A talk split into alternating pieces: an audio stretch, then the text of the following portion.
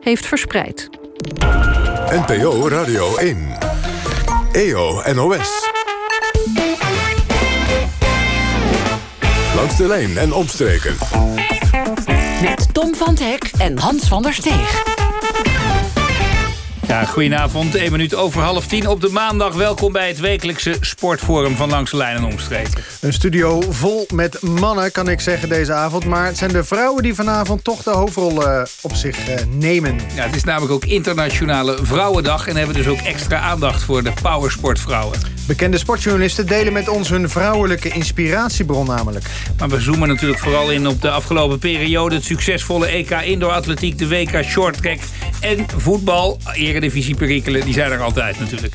In de studio voetbaljournalist van het AD, Sjoerd Mossou... NOS atletiek-analyst Gregory Sedok en oud-voetballer Mark van Hintem. En heeft u aan luisteren niet genoeg... kunt u ook meekijken via de webcam van NPO Radio 1.nl.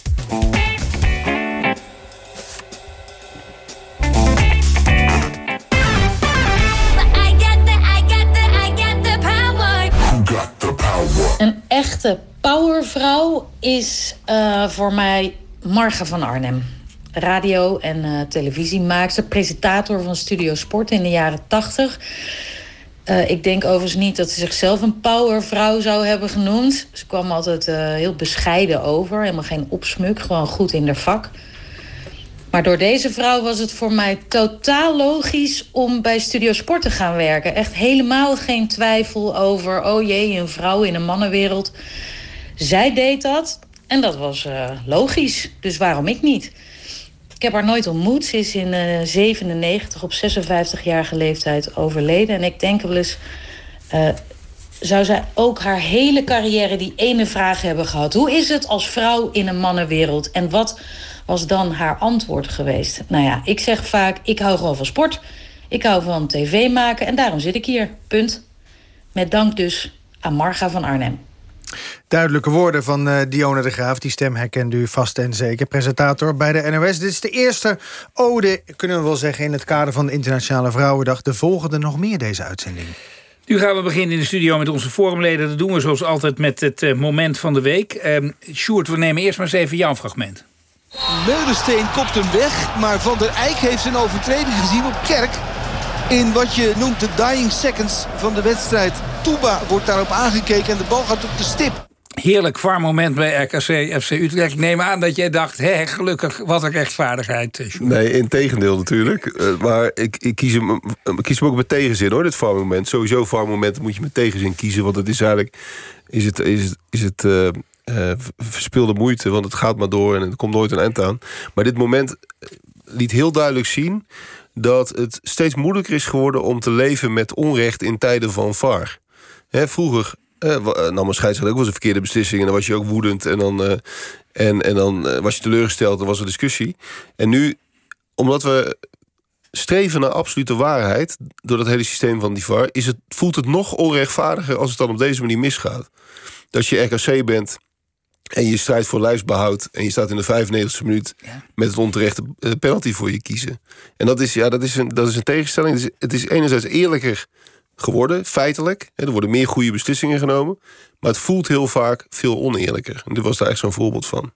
En bij jonge scheidsrechters moet je toch altijd zeggen... fluit niet te dicht bij de bond, een beetje, een beetje ervan afhouden.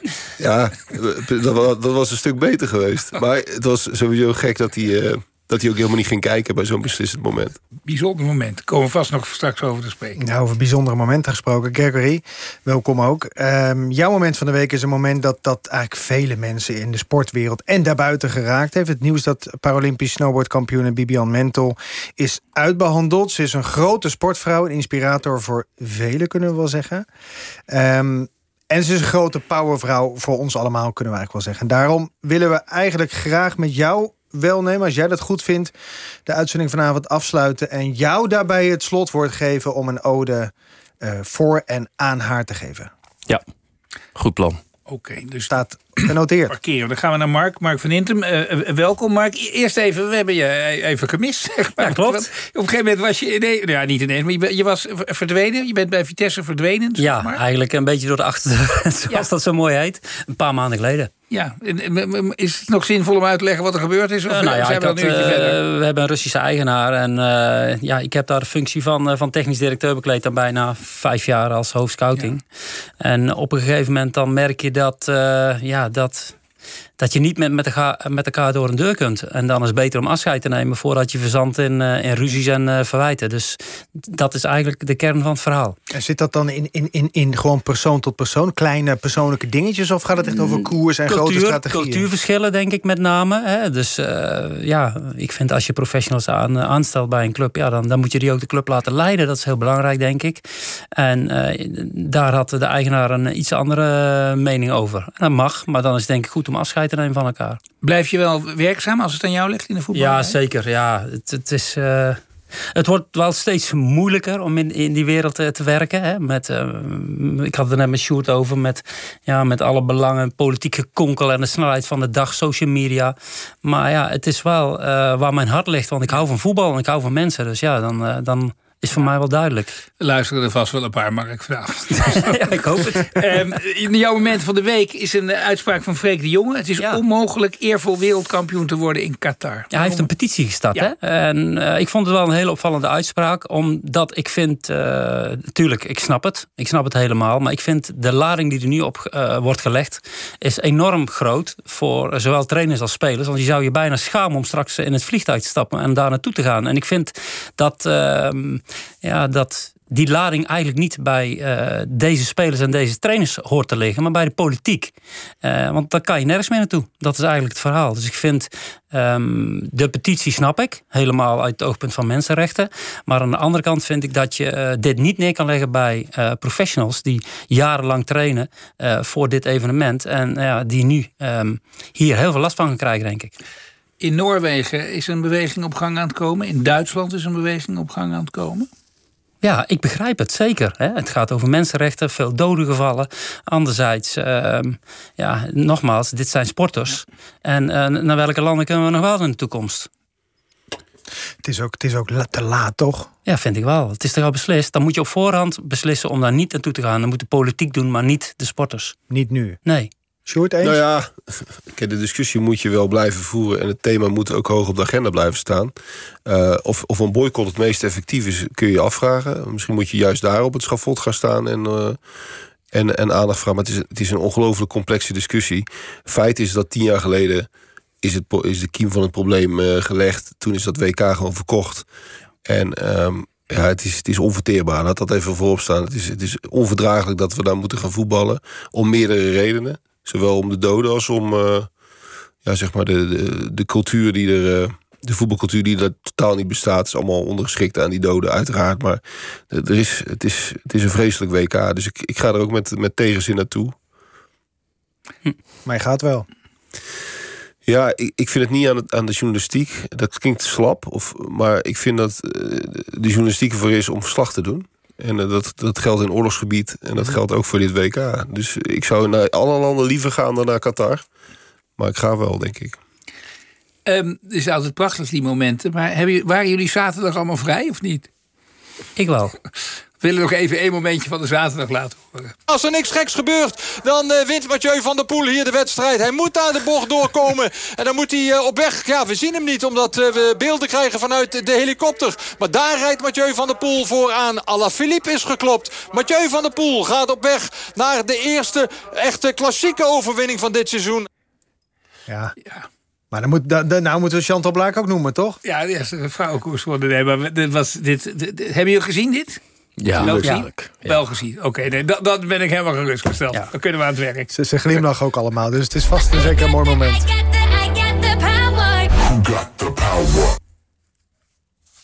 Ja. Beginnen we dit sportforum met eh, powervrouw Suzanne Schulting. Ik dacht dat we het al eh, te horen kregen. Maar we kondigen het gewoon aan Suzanne Schulting. U kan er niet omheen natuurlijk. Ze werd dit weekend opnieuw wereldkampioen shorttrack. Schulting doet het formidabel. Schulting aan de leiding. De derde gouden medaille is hier. 1000 meter is binnen. Suzanne Schulting slaat hier een dubbelslag. En ze is weer wereldkampioen shorttrack. Schulting wint hier alles wat er te winnen valt. Een sweep. Ja, ik ben ook zo blij. De shorttrack sport is mooi, is groot. Maar Suzanne Schulting is op dit moment in deze fase van deze sport te groot voor het shorttrack. Voor de goede luisteraar hoort ook precies de muziek op de achtergrond... die uh, in dit geval uh, uh, kan draaien, Suzanne. 14 keer verscheen Schulting dit weekend bij het WK op het ijs. En ze won alle 14 races. Schulting werd cum laude, kunnen we wel zeggen, wereldkampioen. Joris uh, van den Berg deed daar verslag van. Joris, jij uh, hangt, zoals dat zo mooi heet. Jij uh, zit op afstand eventjes. Die uitspraak van jou, goedenavond trouwens, welkom. Hoi Tom, goedenavond. Jouw uitspraak, Suzanne Schulting, is te groot voor, voor het shorttrack geworden. Wat, wat bedoelde je daarmee? Wat bedoel je daarmee? Ja, heb jij vroeger wel eens computerspelletjes gedaan, Tom? Ik wel. Heel lang geleden. nou, dan moest je allemaal levels. Hè, en dat, ja. dat, dat duurde dan heel lang. Hè, allemaal levels. En het ging maar door. En je gaf het op en een dag later begon je opnieuw. Suzanne Schulting heeft op het shorttrack, in het shorttrack alle levels voltooid. En heeft het uitgespeeld eigenlijk. Ze is in 2018 in Pyeongchang begonnen met een tactiek. En met haar talenten erbij is dat een moorddadig wapen. Wat doet ze? Kijk, normaal gesproken is dit een race tussen vier, vijf, zes atleten. En dan gaan we allemaal uh, met elkaar in de slag. En een, een wedstrijd afleggen. En kijken wie als eerste bij de streep is. Zij gaat, en dat bepaalt ze zelf wanneer ze dat doet in de wedstrijd. Voorop rijden. Gaat dan steeds harder. En dat gaat zo verschrikkelijk hard dat ze dan gewoon wegrijdt van de rest. En op die manier heeft ze eigenlijk de sport om zeep geholpen. Op een buitengewoon indrukwekkende wijze natuurlijk. En met wat ik net zei, op, op dit moment in de shorttrack sport... dus met het ontbreken van echt talent, echte tegenstand uit Zuid-Korea... ook een beetje China en één heel goede Canadese die er ook niet bij was... op dit moment is zij gewoon te groot voor de shorttrack sport. Maar als je dan naar die Olympische Spelen toedenkt... en bedenkt dat iedereen er dan wel weer is... en ook die landen nu nog een jaar hebben om te bedenken... wat ze tegen die Suzanne Schulting... is, is zij al te groot Olympisch gezien ook? Absoluut. En het doet nu wel een probleem op voor Schulting. En ze is ontzaglijk eerzuchtig. Want ze weet nu ook wel dat we met z'n allen gaan zeggen... ja, Kijk, tot, tot voor kort zeiden we Olympische Spelen, Shinky en een beetje Suzanne en ook Jorien Temors. Hopelijk misschien een medaille en wat finale plaatsen. En nu moeten we gewoon gaan zeggen, ja, dat is niet anders. Ze moet toch minimaal uh, twee gouden medailles gaan winnen. Als ze zo goed is als nu en dat wapen blijft hanteren en fit blijft. Een ander uitgangspunt kun je niet hanteren. Ze gaat daar drie afstanden rijden. 500 meter, 1000 meter, 1500 meter. En de aflossing, dus met z'n vieren ook nog rond. Ze kan vier keer goud winnen. Ze is daartoe in staat. En in deze heel vreemde sport met ook toch altijd risico en tegenslag. Ja, uitgangspunt twee gouden medailles. Ik kan het niet anders verwoorden. Dit, ze willen het ook wel graag laten zien volgens mij, Joris. Dat ze zo, dat ze zo goed is. Viel op dat ze bij een paar races gewoon een, een, een paar meter voor de rest uitrijdt. Ja, en dan doet ze het ook nog in de eerdere fase van het toernooi. En ze is ook echt wel bezig met dat 14 keer als eerste over de streep komen.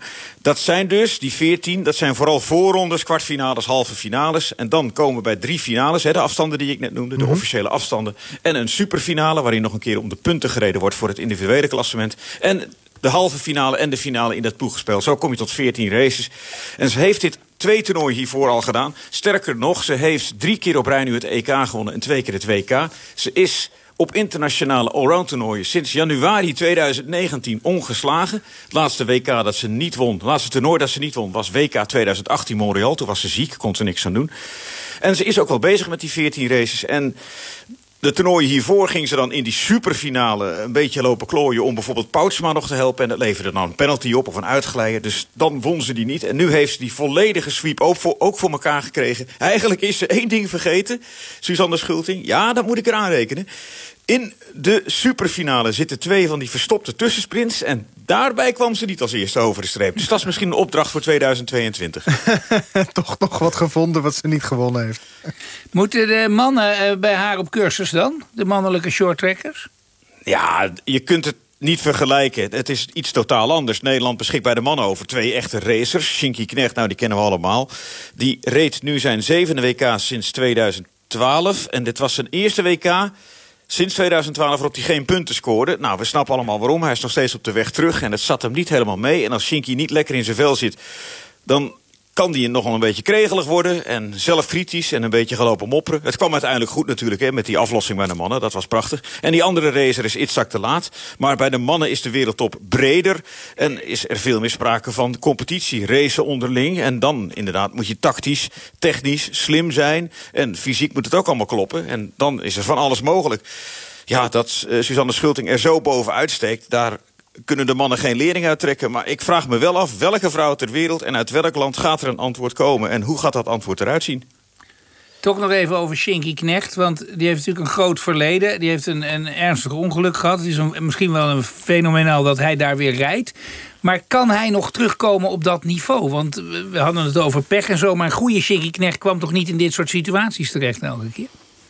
Ja, zeker wel hoor. Voor zijn superjaren had hij natuurlijk ook jaren dat hij meer in de top zat, deel ervan uitmaakte en net niet bovenuit stak. Hij heeft jaren gehad waarin dat wel zo was. En zeker ook momenten uh, het is natuurlijk, dat zeg ik net, een heel lastige sport. Zeker bij de mannen om er helemaal bovenuit te steken. Zelfs Victor Aan in zijn hoogtijjaren won ook niet alle afstanden. Wat uh, Suzanne net gedaan heeft, we hebben het over gehad. Dat is echt uniek. Zo er bovenuit steken. Shinky, of die ooit nog zo goed wordt, uh, ik betwijfel het. Hij is qua leeftijd nu ook al een stukje in de dertig dan ga je al de verkeerde kant op, zal ik maar zeggen. Maar goed, die Hamelin die pakt ook nog een wereldtitel... en die is nog vijf jaar ouder dan hij, die Canadees. Hij zei dat hij de fysiek weer helemaal was. Hij was klaar om te racen. Hij dacht zelfs voor het toernooi... hij zei tegen Jeroen Otter, ik ga de 1500 meter winnen. Het zat toen wat tegen, er kwam wat pech. En ja, daar moet hij nog mee leren omgaan... met waar hij vroeger zo goed in was. Het vergeten van tegenslag. Onmiddellijk die knop omzetten. En dan weer opnieuw aan de slag gaan met een volgende uitdaging... een volgende afstand. Dat is een van de aspecten van die sport waarin hij zo goed was. Ja, en ik denk dat dat wel terugkeert met het, uh, het verloop van een nieuw seizoen... waarin hij dan wel weer allemaal koersen kan gaan rijden... dat is natuurlijk nu ook aan het ontbreken op dit moment. Maar dat geldt voor iedereen. Dat mist hij, de competitie daarin. Veel wedstrijden en dat komt vanzelf weer terug. Maar ik denk niet dat hij nog zo goed was, wordt als drie, vier jaar geleden. Hij mag het tegendeel bewijzen, maar dat gaat heel lastig worden... omdat hij toen ook verschrikkelijk goed was. We kijken er naar eh, vooruit. Een Olympisch jaar zit er aan te komen. Dankjewel, uh, Joris, dankjewel. Even naar ons nieuws. Uh, uh, Sportforum, Mark van Hintem, Sjoerd Moussou en uh, Gregory Sedok. de naam van Suzanne Schulting, echode die door jullie huiskamers dit weekend? Sjoerd? Nee, dan zou ik liegen. Eerlijk gezegd. Ja, ik, ik, ik hoor het aan. Ik heb het gelezen hoor. Ik heb het wel gevolgd. Van een zekere afstand. Maar voor de sport lijkt het me niet echt goed. Voor haar is het geweldig. Maar voor de sport ja, is het meestal niet zo goed als één iemand zo ongelooflijk ver boven de rest uitsteekt. Ik hou wel van de Messi's hoor. ja, maar het, het, het zegt wel iets over de competitiviteit van, sport, van die sport vaak, in mijn ogen. En dat is in schaatsen precies zo. Uh, je wilt toch op een zo hoog mogelijk level competitie en, en duels en, en al is het maar een tweestrijd. Als het, als het één iemand is die zoveel beter is. Ja, ja ze wisten wel wat, wat, wat mensen. Hè. Volgens mij de Canadezen en de Koreanen die wilden niet, ja. uh, niet overkomen. Uh, dus ja, ik denk dat dat, dat dat wel jammer is. Want dan mis je toch wel een, een ja, een soort tweestrijd. Of, of hè, dat er iets meer landen, ja, toch iets meer, meer concurrentie. Ja. En het is een grote sport, hè, die landen. De ja, Aziatische landen is het een echt ja. grote sport, het short track. Hè? Ja. Sjoerd, um, heb je genoeg over de VAR kunnen zeggen, vind je? Aan het begin van deze uitzending? Ja. Of zou je nog wat kwijt willen? Nou ja, die hensballen, daar kunnen we het ook nog wel misschien heel even over hebben. Uh, de hensregel is natuurlijk per definitie bediscussieerbaar. Je kunt geen enkele hensregel formuleren die, uh, die helemaal voldoet, zou ik maar zeggen. Er is al, zal altijd discussie blijven. Maar door die VAR, door die VAR verlangen we een soort absolute waarheid... en is die hensregel ook steeds weer veranderd en aangepast... en om maar op, op de maat van de VAR te snijden, als het ware. Ja, en dan zie je toch ook weer heel veel dingen dat je denkt... kom op jongens, laten we ons gezond verstand weer eens gewoon gebruiken... in, in voetbal, in spelsituaties. We gaan even terug naar, want de aanleiding was natuurlijk FC Utrecht... Uh, dat RKC op bezoek kreeg en in de slotseconde... Uh, was daar die zeer discutabele strafschop voor uh, FC Utrecht. Meulensteen kopt hem weg, maar Van der Eyck heeft zijn overtreding gezien op Kerk...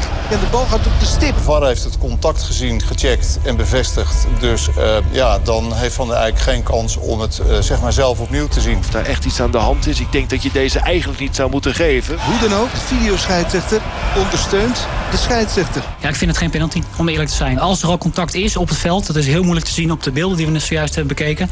Uh, als er al contact is, is het maar de vraag of het een overtreding is. Uh, en als er al contact is, vind ik het uh, ongelukkig. Ik word zo moe af en toe van de VAR, jongen. Ja, dit is toch lachwekkend, man. Als het mega lang duurt, dan moet je er als VAR afblijven... want dan is het kennelijk niet duidelijk genoeg. Uh, ja, dan had zeg maar, het zelf kijken van de, van de scheidsrechter... of door de scheidsrechter wellicht ook een goede optie geweest. Nou, ik heb gewoon uh, gezien uh, dat daar geen overtreding gemaakt wordt... waar we een penalty voor geven op dit niveau. Mark van Intem, uh, is de VAR op zich iets slechts... of moeten we beter leren omgaan met de VAR? Want, want dat is de grote vraag. Afschaffen. Afschaffen? Afschaffen, afschaffen. Ik snap Sjoerd, Sjoerd, zit jij? Ik snap Sjoerd, want hij, hij heeft gelijk. Natuurlijk is het in bepaalde opzichten eerlijker geworden. Maar ik erger me kapot. Ja, maar dat is, eh, dat is mijn vraag niet. Mijn vraag is of ja. die weg moet of ja, niet. niet. afschaffen. Afschaffen, gewoon eruit. Ook bij buitenspel? Terug naar... eh, het, ik vind zelf, sport eh, is van de mensen. Mensen maken fouten. En dat vind ik juist de charme van die sport. En dat het eerlijker moet, snap ik. Maar als we nu zien, uh, in de afgelopen jaren, hoe het gaat met de VAR... dan worden er nog steeds heel veel fouten gemaakt. Wat uh, nog veel meer leidt tot ergernis. Wat leidt tot dode spelmomenten. Het spel ligt soms vijf, zes minuten stil. dat heeft ook impact op het publiek. Het is er saaier op geworden. Het is er niet beter op geworden. En als je via een buitenspelgoal de Champions League wint... dan Ja. is dat hoort bij het spelletje. Dat hoort, mensen maken fouten. Helaas heb je dan op dat moment net eh, iemand die een foutje maakt. Ja, daar moet je mee kunnen leven. Het is niet anders. Volgens mij is er nog wel een tussenweg.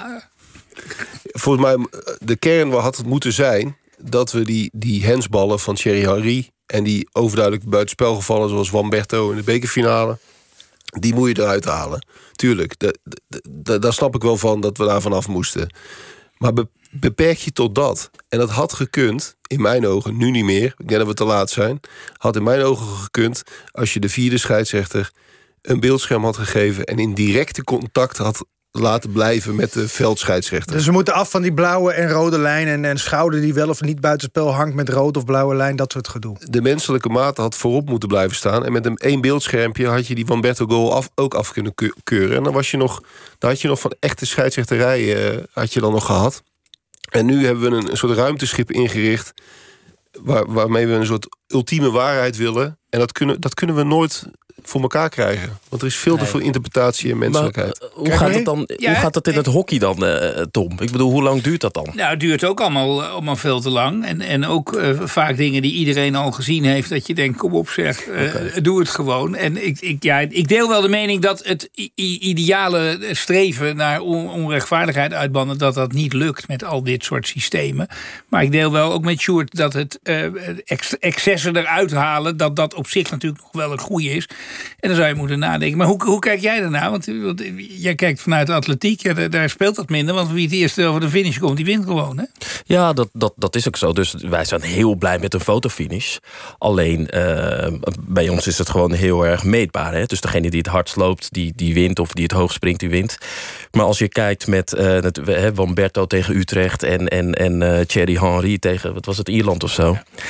Ja, dan, dan heb je de VAR nodig. Dan kan je dan eruit halen. Maar nu gaan we om elk wisselwasje als er een doelpunt is gevallen... gaan we weer terugkijken of er niet vijf minuten geleden iets is gebeurd. Ja. Ja, ik vind het ook zo'n de devaluatie van, van het vak van scheidsrechter. Weet je? Die persoonlijkheden van vroeger die je zag. En die, en die stonden op het veld. Die liepen met de borst vooruit. En die namen beslissingen. En die bleven erachter staan. Goed of fout. Ja, en ze leunen En nu ook op de nu- VAR. Ja, ze leunen. Ja, tuurlijk. En ze leunen ook Ja. op die VAR. Ik vind het zo'n zonde van het vak ook. Van, Maar Mark, krijgt- denk je dat, je dat die oplossing van Sjoerd... dat dat haalbaar dat is? is, ja, ik, Dus, dus, dus niet, met die, niet meer, ik zeg het maar met die blauwe en, en, en rode lijn Ja. eh, werken, een millimeter of niet. Dat eruit. En alleen die overduidelijke gevallen. En rechtstreeks die vierde scheidsrechter contact Ja. laten hebben met. Nou, dat, dat zou in ieder geval al een stuk beter zijn dan eh, hoe het nu is. Ja. En dan hou je ook discussie, hè? Dan, dan Ja. los je ook niet alles mee op, maar die discussie die hou je toch wel. Alleen nu is het, nu is het wel heel extreem geworden. We, hebben, we hebben het er nu weer eigenlijk te lang over. Maar dat is ook een typisch bewijs dat het... Nou, we hebben het in ieder geval niet zo lang over als de vaart erover doet. Nee, wij kunnen dat sneller. Nog even dan over persoonlijkheden. Dat viel net het woord, scheidsrechter. Eh, eh, komende zondag bij PSV Feyenoord is, eh,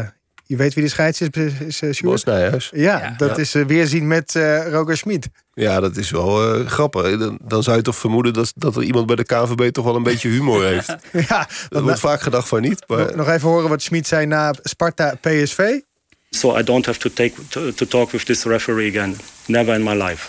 Nou, dat wordt uh, rustig dan voor Bas Nijhuis. Ja, ja ik, ik, denk dat bij ESPN dat ze wel een extra camera opofferen om dit uh, duel uh, te filmen. Ja. Maar zou het dan zo moeten zijn dat als een trainer niet met een scheidsrechter kan opschieten... dat de KNVB maar die scheidsrechter niet meer zou moeten aanstellen? Dat kan nee, gewoon doen. Kom op, hé. KNVB moet daarboven staan. En uh, die moet zich niet uh, laten ringeloren door uh, een trainer die op een bepaald moment emotioneel is. Maar wel een extra camera erop zetten. Mooi. Goed, het is weer tijd voor een moment.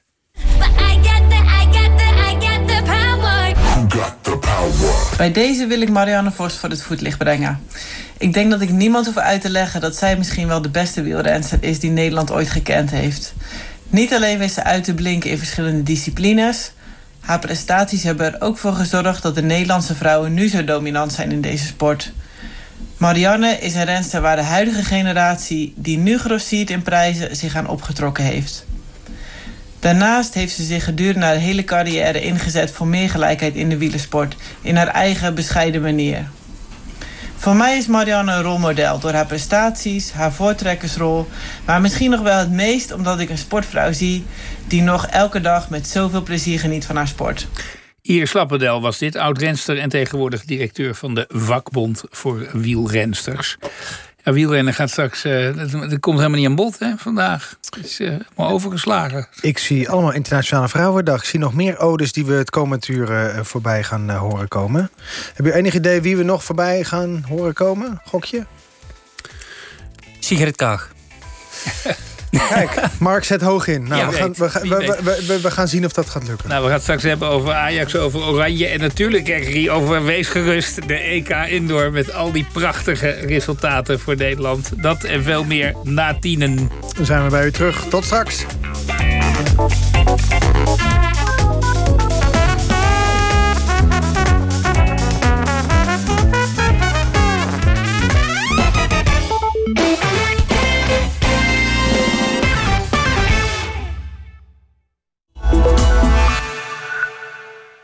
Stroom valt niet uit, schreef Dinges 3 over ons. En dat vieren we bij Energiedirect.nl. Weer een review die bewijst dat we niet alleen goedkoop, maar ook heel goed zijn. Energiedirect.nl. Niet cheap, wel goedkoop. Coronabesmetting op de werkvloer? Bel Medicorps. Binnen twee uur al uw medewerkers getest. Medicorps. Houdt organisaties open. Lekker goedkoop en onze klanten geven ons een 8,2. Check het zelf op energiedirect.nl. De ChristenUnie wil werken aan een samenleving met aandacht. Dat vraagt om hoopvolle mensen. Met het lef om te kiezen. We willen keuzes maken vanuit het geloof dat we er niet alleen voor staan. Met jou willen we kiezen voor wat echt telt. Stem ChristenUnie. Hallo ondernemers van Nederland. Een handige thuiswerktip van KPN. Laat thuiswerken echt werken door ook vanuit huis professioneel bereikbaar te zijn. Want met KPN 1 MKB ben je overal mobiel bereikbaar op je vaste nummer van de zaak. Je werk is tenslotte waar jij bent. En niet andersom. Werken. We hebben allemaal ontdekt dat het anders kan. Ontdek alle oplossingen voor bedrijven op kpn.com thuiswerken. KPN, het netwerk van Nederland. De politiek beslist over lastige thema's waar je soms liever niet over na wil denken. Zoals abortus, de uitzonderingspositie van kerken, vluchtelingenopvang en je eigen dood. Doe vandaag nog de ongemakkelijke kieswijzer van het Humanistisch Verbond. En zie welke politieke partij het beste bij jou past. Ongemakkelijkekieswijzer.nl Met KPN 1 MKB ben je overal mobiel bereikbaar op je vaste nummer van de zaak. Zo laten we thuiswerken echt werken. Ontdek alle oplossingen voor bedrijven op kpn.com thuiswerken. Overhemden.com. Kies uit alle merken overhemden. Persoonlijke service. Overhemden.com. Ik ben 50 plus en ik kan geen passende en betaalbare woning vinden. Bed and Breakfast, de nieuwe roman van Ilja Gort, nu in de winkel en online. Ik ben 50 plus en ik ben Liane Den Haan, lijsttrekker van 50 plus. Met 7 miljoen 50-plussers moet een leven lang betaalbaar wonen nu geregeld worden. Stem daarom nu 50 plus voor meer seniorenwoningen. NPO Radio 1. 10 uur, Lieselot Thomassen met het NOS-journaal. De huidige lockdown wordt in elk geval verlengd tot 30 maart... en dat geldt ook voor de avondklok. Wel kondigde demissionair premier Rutte een aantal kleine aanpassingen aan. Vanaf volgende week dinsdag wordt het winkelen op afspraak verruimd. Het aantal mensen dat dan in grote winkels mag zijn wordt dan berekend per vierkante meter. En ook kunnen vanaf 16 maart zwemlessen en afzwemmen weer doorgaan. En volwassenen vanaf 27 jaar mogen met maximaal vier mensen samen buiten sporten. Als de coronabesmettingen blijven dalen, wil het kabinet over twee weken versoepelingen aankondigen. Dan zouden terrassen op 31 maart weer open kunnen en studenten in het hoger onderwijs weer deels naar college mogen. Bij de volgende persconferentie op 23 maart komt er een los advies over de meivakantie. Het dringende advies om niet naar het buitenland te reizen is verlengd tot en met 15 april. Winkeliers zijn blij dat grotere winkels vanaf 16 maart een bepaald aantal klanten per vloeroppervlak mogen ontvangen, in plaats van twee per verdieping. Het was hard nodig, zegt de brancheorganisatie Non-Food in Retail. Al vindt de organisatie dat de enige echte oplossing volledige heropening van de winkels is. En dat kan volgens In Retail veilig. Bedrijfsorganisaties VNO-NCW en MKB Nederland zijn teleurgesteld dat de winkels nog niet helemaal open mogen. Langer dicht betekent dat de overheidssteun uitgebreid moet worden, omdat veel ondernemers anders de eindstreep niet halen, zeggen ze in een verklaring. In alle lidstaten van de EU verdienen vrouwen per uur minder dan mannen. Uit onderzoek van het Europese statistiekbureau Eurostat blijkt dat in 2019 mannen gemiddeld 14,1 procent meer verdienden. In Nederland was die kloof nog iets groter, namelijk 14,6 procent. Het weer bewolkt en van tijd tot tijd regen. Vannacht wordt het 1 tot 5 graden en in Groningen kan natte sneeuw vallen. Morgen wordt het vanuit het noordwesten droog en dan kan soms de zon doorbreken. Het wordt morgen een graad of 8. Dit was het NOS Journaal. Ja, zo hoort het. Raggers Schoonmaakconvenience. Daar voel je je echt thuis. Schoonmaakbedrijf Raggers. Zo helder als kristal.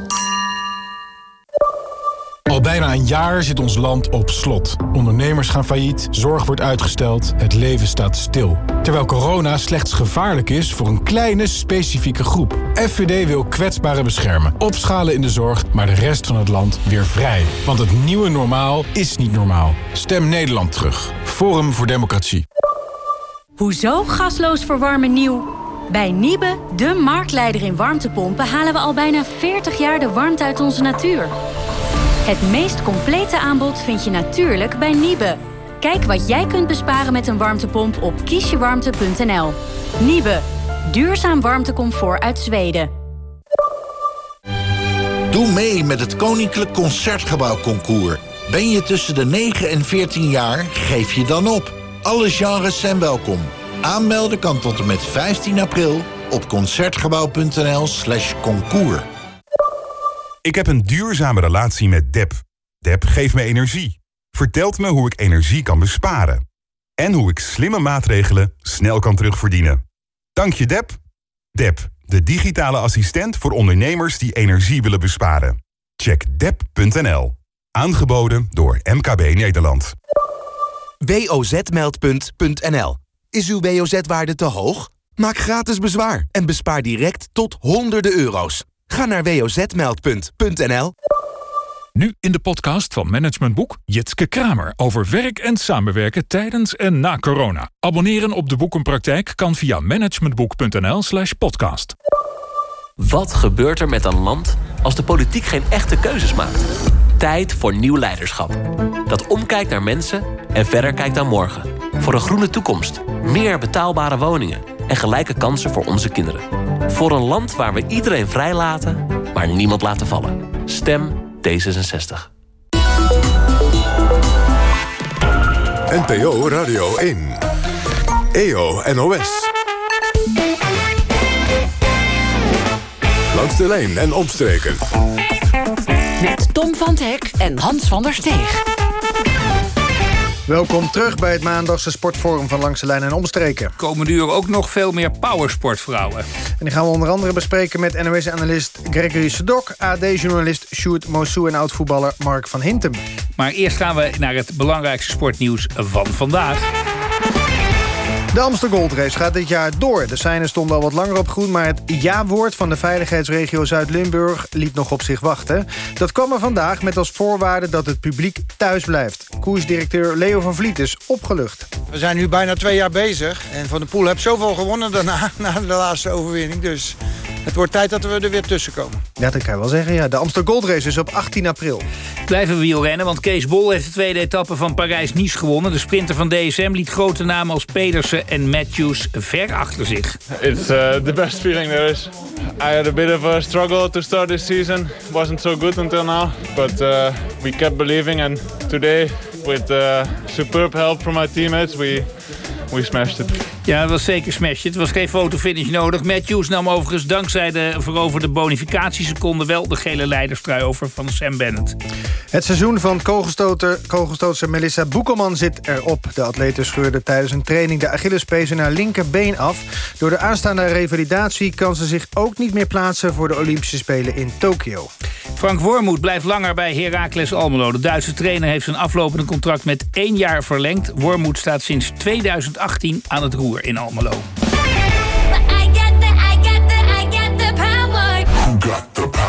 Veel sporters hebben een aantal jaar nodig om hun stem te vinden. LeBron James bijvoorbeeld, Megan Rapinoe. Naomi Osaka heeft geen jaren de tijd nodig gehad. Ze is 23 jaar oud, nu al viervoudig Grand Slam winnares. Misschien wel de beste tennister van de wereld op dit moment. En een vrouw met een stem die gehoord moet worden. Toen de Black Lives Matter-protesten het hevigst waren in Amerika... stond Osaka niet op de tennisbaan. En bij de US Open had ze elke wedstrijd een mondkapje op... met de naam van een zwart slachtoffer van politiegeweld. Osaka benadrukt, ik ben niet alleen een atlete, ik ben een vrouw, een zwarte vrouw. Nu het einde van de carrière van Serena Williams in zicht lijkt... is dit precies wat het vrouwentennis nodig heeft. Iemand die domineert op de tennisbaan en daarbuiten. Ik ben fan van de tennister Naomi Osaka... en nog veel meer van de vrouw Naomi Osaka. Was getekend Rivka op het veld, presentator bij NOS Studio Sport. Nederland sloot EK Indoor in Polen af op formidabele wijze. Nog nooit won een oranje equipe zoveel medailles in één weekend. Er was goud voor Nadine Visser op de horde, Femke Bol op de 400 meter. Maar de beide Nederlandse estafetteploegen maakten gisteravond het succesverhaal af. 4 keer 400 meter, nu van start.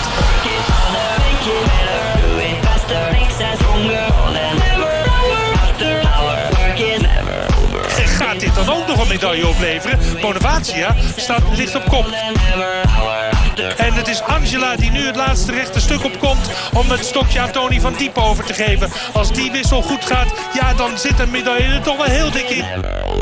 En wat wordt het dan voor kleur? Nu het stokje aan Tony van Diepen. Tony van Diepen gaat de laatste bocht in. Wordt dit mooi? Dit wordt prachtig. Dit wordt geweldig. Dit wordt goud. Goud voor Nederland. Ik vind het echt geweldig om terug te zijn met de jongens in Nederland. Hun te pushen en, en om samen naar de Olympische Spelen te gaan. En dan krijgen we straks nog de 4x400 bij de vrouwen... met Lieke Klaver, Marit Dopheide, Lisanne de Witte... en onze wereldtopper Femke Bol.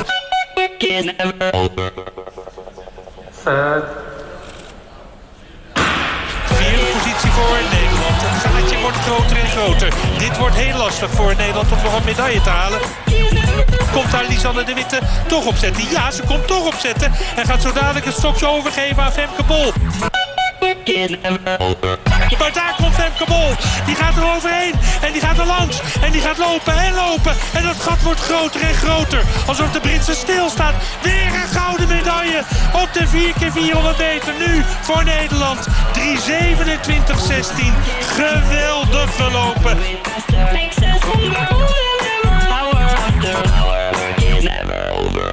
Ja, prachtig weekend. Gregory Sedok. Um, ja, eerst maar eens gewoon vraag. Had je gedacht dit ooit nog mee te zullen maken? je snapt wat ik daarmee bedoel met die vraag. Dat we zo'n weekend voor de Nederlandse atletiek zouden hebben. Nou, ik heb, ik heb ooit wel eens boven... Dat, we zeggen boven, hè, we zitten nu op de derde etage... maar um, geroepen uh, tegen Dione zei ik... dat Daphne Schippers hè, wereldkampioene werd in 2015... en, uh, en 2163 liep. En ik stond daar met tranen ogen dat ik zei van nou, dat ik dit nog mag meemaken. Hè? Dat, dat we dit nog ooit meemaken. Dat een Nederlands meisje gewoon wereldkampioen wordt op een sprintnummer. En dan ook nog in zo'n tijd.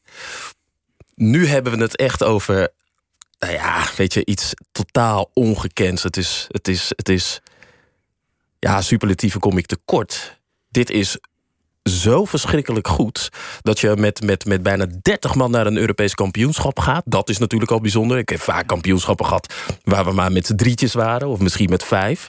Toen ik Europees kampioen werd in, in Birmingham, toen, eh, nou ja, toen waren we misschien met misschien net, net tien atleten, drie medailles. Ja, dit is echt zo ongekend. Ik denk dat dit een beetje de, de nieuwe sterren gaan worden in, eh, in de sportwereld. Ben ik wel benieuwd, want als je al met Daphne Schippers met tranen in je ogen stond... hoe stond je dit weekend dan? Nou, dit is toch wel anders, omdat ehm, de aanloop hier naartoe was natuurlijk wat langer dan, dan, dan, ja, dan een normaal seizoen vanwege corona. Ja, Femke Bol is natuurlijk uh, fenomenaal uh, op dit moment samen met Lieke Klaver. Het trainen ook allemaal samen. Ja, en, en, en als je dan ziet wat er ontstaat uh, met, met, met de 4x4, hè, dus de, de estafette. En dan mis je er ook nog eigenlijk nog een paar. Zeker bij de dames. Er zijn nog een paar dames die eraan kunnen komen. Die ook uh, straks uh, gaan lopen. Ja, dan heb je zo, zo een verschrikkelijk goed team. En wat helemaal leuk is is dat er nu, uh, wat, wat ik heel interessant vind... is dat wie komt eraan? Hè? We hebben de gevestigde orde met Sivan Hassan, Jurene Martina... Daphne Schippers, et cetera. Maar, maar wie komen er nu aan? Ik weet niet of jullie dit hebben gezien, maar Jessica Schilder... vijfde ja. plek, Olympische Spelen. Gewoon even op een Europees kampioenschap. Een meisje van 18, 19 jaar. Nou, en, en, en zo heb je er nog veel meer... of die op jonge leeftijd nu al op heel hoog niveau presteren. Wat is het geheim van het succes, eh, Gregory? Ja, het geheim van het succes is dat we uh, 2005, 2006 zijn we begonnen met een fulltime programma op Papendal. En, en dat heeft natuurlijk tijd nodig. Als je ziet waar we nu staan met het fulltime programma... met, met, met fulltime fysiotherapeuten, biomechanicus... Uh, coaches vanuit het buitenland, uh, artsen, et cetera ja, dan is het, uh, ik wil niet zeggen niet meer dan logisch... maar het komt natuurlijk een keer op het moment dat je op een gegeven moment uh, gaat oogsten.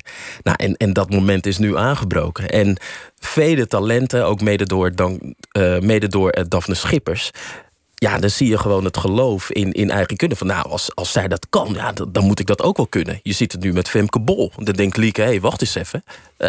ik moet even aanpoten, want misschien kan ik dat ook wel. En ik heb altijd geroepen... De wereldrecords worden ook vaak gelopen door de mensen die minder talent hebben die minder talent hebben dan de mensen die veel meer talent hebben. Omdat zij nog harder werken. Ronaldo's en van deze hebben. wereld. Ja. De Ronaldo's van deze wereld. Keihard blijven werken van... oh, ja. maar als die het kan, dan kan ik dat ook. Als die het kan, nou, dan moet ik dat ook wel kunnen. En zo krijg je dus een heel natuurlijk proces van... Ja, hele goede prestaties. En de begeleiding is ook goed. En vergeet niet, zeker in deze tijd... Hè, met, uh, sorry dat ik zo verantwoord ben... maar word ik wel helemaal enthousiast... Um, in de tijd waar we nu internet hebben, waar wij makkelijk kunnen reizen, kunnen vliegen. Dus wij werken met internationale coaches. Dus de kennis is veel meer dan, dan toen. Hebben jullie, short, jij zei dat shorttrekken, dat heb je een klein beetje links laten liggen. De atletiek, heb je, kijk je daar wel naar? Nee, daar kijk ik wel naar. Ja, tuurlijk. De atletiek is uh, groot. Ja, en je hebt genoten, ja, dat hoef ik je niet te vragen. Ja, nee, tuurlijk. Iedereen. Ja. Maar ik, ik, was wel ook meteen verbaasd van hoe kan dit opeens? Ja. Als Nederlands nou ja, als en dat Nederlands ze jong zijn. land. Ja, jong. dat valt mij op. Hè. Want wat ik me ook afvroeg, wanneer is een atleet nou op zijn sterk, zeg maar, in de bloei van zijn leven? Want ze zijn 19, 20, 21, deze meestal. Ja, de explosieve nummers uh, merk je toch wel dat je vanaf je 19e, 20ste tot aan je, je 30ste wel echt op je top zit. Uh, in die jaren, uh, bij de lange afstandlopers gaat het vaak nog wel door. Hè. Dan kun je echt een stuk ouder zijn. Maar voor de explosieve sporten, dus de sprint, het werpen, ja, dan zie je wel tussen de, tussen de, de 20 en de 30 jaar. Alleen de begeleiding daarin is heel erg belangrijk. En je omgeving. Um, de coaching uh, daarin. En wat je ziet nu is dat, dat met het fulltime programma, zeker op Papendal, maar ook uh, de begeleiding op de clubs, hè, de RTC's die we hebben, dus de regionale trainingscentra's uh, die, die je ziet ontstaan. Ja, daar werken nu ook normale clubcoaches, nu met topatleten. Dus dat zorgt ervoor dat het niveau, het algehele niveau, ook op de clubs alleen nog maar ja. beter wordt. Nog even die Zwitser, die wordt door iedereen uh, genoemd. Die meneer, die, uh, die nieuwe coach, Laurent Meuly. Dat ja. zo'n. Wat doet die man dan anders, die Zwitser, dan, uh, dan wat wij deden? Nou, ik denk dat we eigenlijk moeten kijken naar het groepsproces. we hebben hiervoor als hoofdcoach uh, Rainer Ryder gehad. Dat was echt een absolute topcoach. Maar ik denk voor... Uh, het is een absolute topper, hè, dus dat gaan we niet. Alleen voor een bepaalde groep atleten. Nou, Laurent Mully die zorgt ervoor dat uh, met zijn trainingsaanpak en programma... Ehm, dat veel meer atleten op een veel hoger niveau kunnen presteren. Wat we ook niet moeten vergeten is dat Ad Roskamp, technisch directeur van de Atletiek Unie... Ehm, die durft het gewoon ook aan om een Charles van Commenday uh, aan te stellen. Hè, als, als hoofdcoach, eigenlijk als performance coach, hoofdcoach. En een Charles van Commenday, die is, ja, is natuurlijk gelouterd uh, directeur geweest bij de Britse Atletiekbond. Maar om je zo iemand uh, aan te stellen als technisch directeur en zo een sparringpartner te hebben die best dominant kan zijn, ja, dat is wel heel knap. Dus je hebt een absoluut topteam, wat misschien uh, soms wel eens botst. Ad of um, Charles met heel veel kennis. En Ad natuurlijk gewoon als technisch directeur komt eigenlijk vanuit het zwemmen, maar die laat zich dus adviseren ook door onder andere een. Um, um, wat die, door uh, Charles van Commenay. Ja, dat is wel het grootste succes. En ik denk dat als je dat durft, nou, dan, dan krijg je dit dus. Het is echt mooi hoe, hoe, enthousiast jij, jij hier wordt. Nog, nog, nog meer en meer en meer als je erover praat. Gaat je, gaat je hart ook nog sneller kloppen bij een bepaald onderdeel? Zoals afgelopen weekend? Ja, zeker het polstuk hoog springen met uh, Mondo Duplantis. Ja. Uh, bijna het wereldrecord. Uh, het verspringen ook weer een belachelijk hoog niveau. Uh, en natuurlijk ook het hordenlopen. En als je ziet dat uh, Nadine Visser... Ja, ja. Je, ah, dat, dat is... En het, nog, nog iets het is ook gewoon leuk om naar te kijken. Laten ja, we wel nou, wezen. Nou, we hebben heel veel mooie inhaken? meiden. Mag ik even inhaken? Want uh, gedurende mijn tijd bij Vitesse... gingen we na de lunchtijd gingen we altijd wandelen op Papendal. Ja, ja, en we kwamen dus altijd langs de kuil. Om even te kijken ook. Het is onvoorstelbaar. Fantastisch om te wat, zien. Wat is onvoorstelbaar? Wat vond je onvoorstelbaar? Oh, de, de, de power, de souplesse, de uitstraling... de manier van trainen... Um, ja, alles. Is fantastisch om te ja, zien. en de lol. Hè. Ze, ze Ja, werken enorm hard, maar er is zo verschrikkelijk veel lol. En die meiden, hè, voor- laten we wel wezen, die meiden zien er ook allemaal hartstikke leuk uit. Dus ook hun marketingwaarde gaat omhoog. Als we kijken naar bijvoorbeeld de, de Nadine Visser of, of wie dan ook, en Nadine Broersen of een Zoe Sydney die, Sydney die eraan komt. Ja, het zijn allemaal prachtige meiden. En dat is voor de sponsoring en voor de atletiek natuurlijk ook heel erg fijn om, om zulke boegbeelden eh, te hebben. Was je ook zo'n boegbeeld in 2007 toen je Europees kampioen werd? Bij de Nou, ik, denk, ik, denk dat dat, ik denk dat dat net even anders... Ja, nou, het was een andere tijd. Social Ja. media was natuurlijk al... eh, was, was niet zoals hoe het nu is. Ehm, Weet je nog de tijd die je liep? ja, zeker. Ja, ik werd eh, Europees kampioen in 763. Twee jaar daarna werd ik vice-Europees kampioen. Dezelfde tijd als de winnaar. 755, dus bijna een tiende harder. Maar... ehm En Nadine Visser liep in, nu? 777. Ja. Ja, dat is, dat is zo verschrikkelijk hard. Dat is onver... Dat is denk ik voor een, voor een, voor een leek dat ze denken... ah ja, het loopt wel hard. Maar dat is Ik, ik had begrepen dat hard. ze een, een, eh, pas korter deed voor de eerste horde... om dan de snelheid nog meer te kunnen eh, uitbuiten tussen horde 1 en 2. Ja, dat kan best dat zij eh, inderdaad zeven passen doet naar, naar horde 1. Dat betekent dus dat je gewoon zeker anderhalve meter... de snelheid meenemen. Dan maakt Ja. ze een grotere sprong. Ja. Ook interessant om te lezen. Ja, plus je kan je snelheid door. Als je acht passen doet, dan kom je natuurlijk wat dichter op horde 1. En met zeven passen kom je wat verder van horde 1. Waardoor je dus meer kan doorversnellen. En nog één vraagje voor we ermee ophouden, want we kunnen blijven praten. Ja, dat is als ik die Femke Bol zie, dan, dan denk ik als buitenstaander dat ik naar een computerspel kijk. Want het bovenlichaam beweegt niet en alleen die benen daaronder bewegen. En dat, dat doet zij anders dan anderen. Of zie ik dat helemaal verkeerd? Nee, zeker niet. Heel goed dat je dat ziet, eh, zo Tom. Want zij, als we het hebben over core stability, hè, dus romstijfheid... Dan, dan wil je je benen laten bewegen en zo, zo min mogelijk energie verliezen... door met je lichaam eh, alle kanten op te gaan. Nou, zij loopt zo, zo zuinig. Echt niet normaal. Ja, dat is, dat is bizar. Maar eh, nu, nu is het pad geplaveid voor de medailles eh, op de Olympische Spelen, toch? Ja, ik denk niet dat we gelijk... met- moeten we niet zo Nederlands... Nee, we moeten niet, niet te hard van stapel lopen. Maar medaillekansen zitten er zeker in. Hè. Zeker bij de gevestigde orde. Sivan, Daphne, eh, nu natuurlijk ook Femke Bol. Maar laten we eerst even het Diamond League seizoen afwachten. Dus straks komen de Amerikanen komen erbij.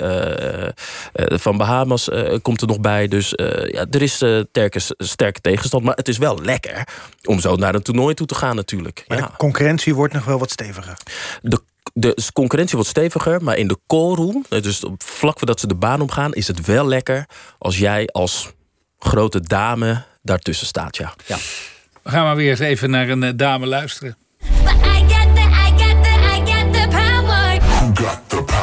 Op deze dag kan ik zo ontzettend veel vrouwen eren. Maar ik wil er eentje uitpikken en dat is Daphne Koster. Ehm, zij is een van de dames en misschien wel een van de belangrijkste... die het vrouwenvoetbal in Nederland definitief op de kaart heeft gezet. Ze heeft alle vooroordelen nog meegemaakt. Ze heeft ervoor moeten vechten. Ze is gestart als amateur om haar droom te verwezenlijken. Ze heeft uiteindelijk bij Ajax gevoetbald. Ze heeft het Nederlands elftal gehaald. Ze is aanvoerder geweest. Ze heeft nooit verzuimd om haar mond open te trekken. Ook al ging het dan ten koste wellicht uh, van speeltijd. Ze is moeder geworden tijdens haar carrière. Ze is daarna teruggekeerd. En ze heeft het nu voor elkaar bij Ajax... dat meiden ook op het hoogste niveau zwanger kunnen worden... en daarna terug kunnen keren. Ze zet zich altijd overal in voor vrouwenrechten... en dat vrouwen en mannen gelijke kansen hebben in de sport. Daphne, deze ode is voor jou. Hij had daar vast herkend. Barbara Barend, sportjournalist en hoofdredacteur van het sportmagazine Helden. Gaan we het over Ajax hebben, Sjoerd, Mark, Gregory. Um, het kampioenschap lijkt wel zeker, kunnen we dat stellen?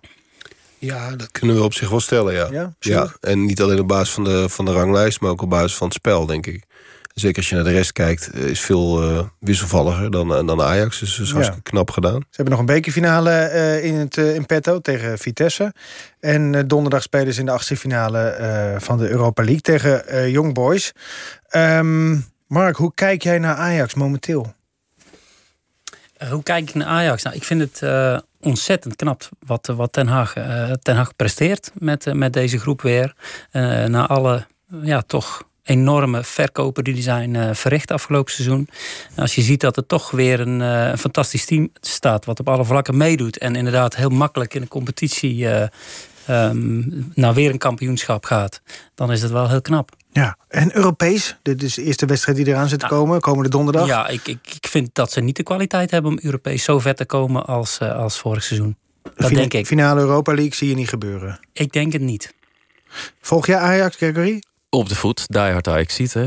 Kijk, ja. kijk, weer zo enthousiast. Hij gaat meteen helemaal stralen. Ja, ja, ja. Ik, denk, ik denk ook dat um, Ajax wordt ook kampioen... omdat Ajax een hele sterke bank heeft. En als jij nog Neres kan inbrengen, als je Kudus nog kan inbrengen... Uh, en nog veel, als je Perschuurs nog kan inbrengen in de verdediging...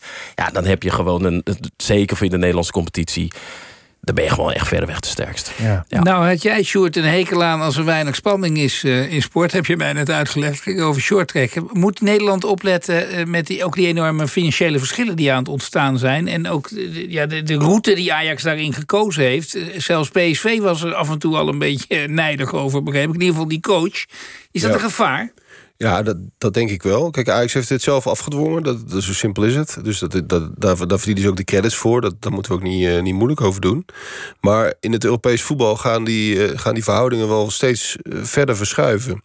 Straks krijg je voor de Champions League relatief zo ongelooflijk veel geld... in verhouding tot de nieuwe Conference League...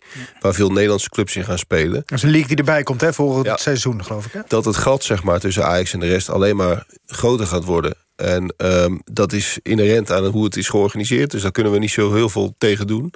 Maar je moet toch wel hopen dat, dat met name de concurrentie... op de een of andere manier uh, uh, aan kan blijven haken. Kijk, dat is natuurlijk ook een beetje het probleem van dit seizoen. PSV is een team in opbouw. Uh, en, en, en, en kan het Ajax eigenlijk niet moeilijk genoeg maken op dit moment. En dat is natuurlijk in het recente verleden ook wel anders geweest. Dus we hoeven ook niet meteen te zeggen van nou, het, het wordt nooit meer spannend. Dat is ook flauwekul. Bovendien, de vergelijking met Bayern München wordt vaak gemaakt. Maar een groot verschil is natuurlijk dat Bayern München kan gewoon zijn hele selectie voor bij spreken tien jaar bij elkaar houden. Dat zal Ajax nooit kunnen. Dus er zijn wel echt verschillen. En ik denk ook niet dat het, dat het een uitgemaakte zaak is. Maar het is wel een thema voor de komende jaren, ja. Mark, even dan naar Vitesse, waar toch jouw hart ook een beetje ligt. Die, spelen, die staan niet alleen goed en een week van, maar spelen ook gewoon leuk voetbal, hè? Ja, vind ik wel. Uh, aanvallend, uh, hoog druk zetten, altijd uitgaan van eigen kracht.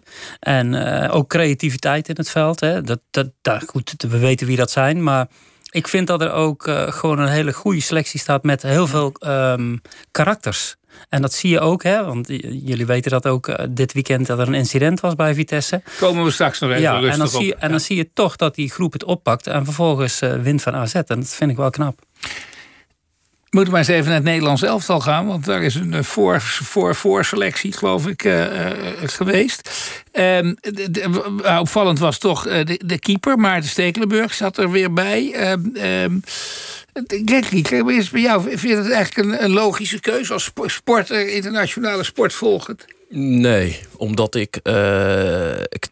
Ik vind het fantastisch van Maarten, een fantastisch persoon. Maar ik denk dat Sergio Pat. Ik weet niet of hij erbij. Want ik heb die, ik heb die lijst niet gezien. Ik, ik weet niet of de Pat erbij zit voor de voor voorselectie. Maar ik denk niet dat hij. Uh, ik denk dat hij dit seizoen toch wel een, een, een, een een goed, ja, een goed seizoen aan het keepen is. En ook elke week speelt. En Stekelenburg is natuurlijk pas echt gaan keepen nadat uh, Onana uh, op de tribune Maar dat zat. doet hij wel fantastisch hoor. En ik vind dat hij wel uh, ongelooflijk veel rust uitstraalt. Dat zie je ook terug in de ploeg, ja. vind ik. Ja. En um, ja, ik vind het heel knap dat je inderdaad zo terug kan komen, zo snel. En, en zo goed kan, kan spelen.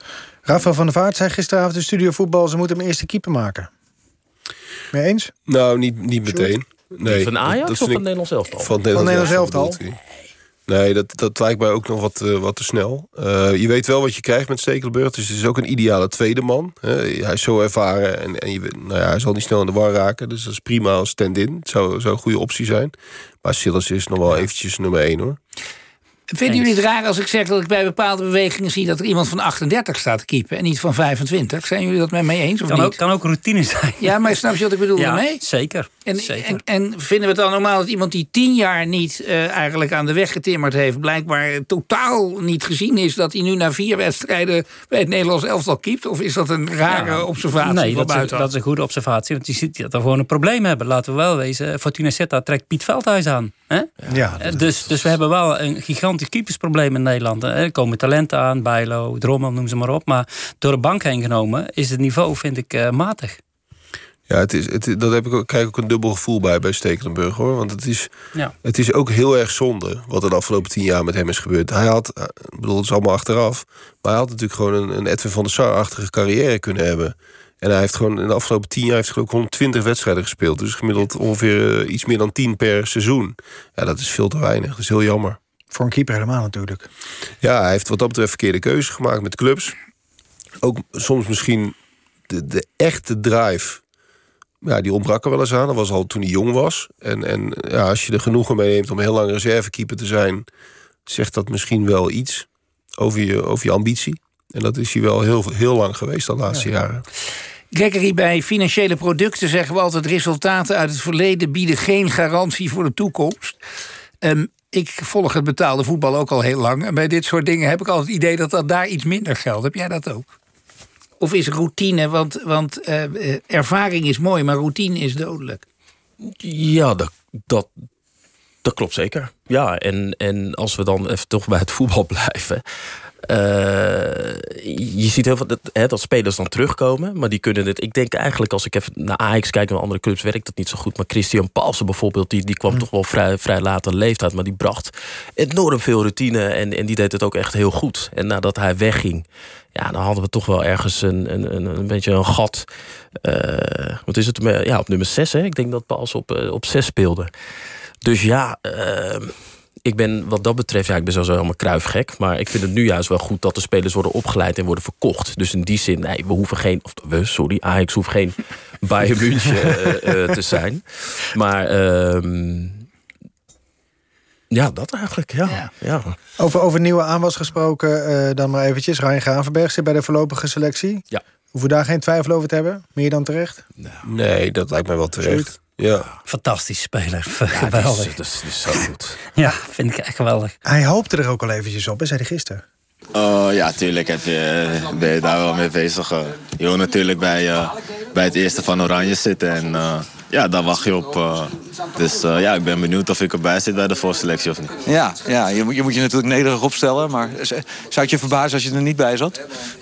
ja, nee, ik heb er maar één keer bij gezeten. Dus nou, het is aan de trainer, die, die maakt de keuze. Dus uh, ja, ik ben gewoon benieuwd. Kijk, hij is goed opgevoed. Maar we hebben toch wel een goede groep spelers die ook gewoon spelen. Als je kijkt, Frenkie de Jong bij Barcelona, Matthijs de Ligt bij, bij Juventus, Ryan Gravenberg bij Ajax. Hè, waar je heel veel talenten hebt, jonge jongens, die ook gewoon bij een club spelen.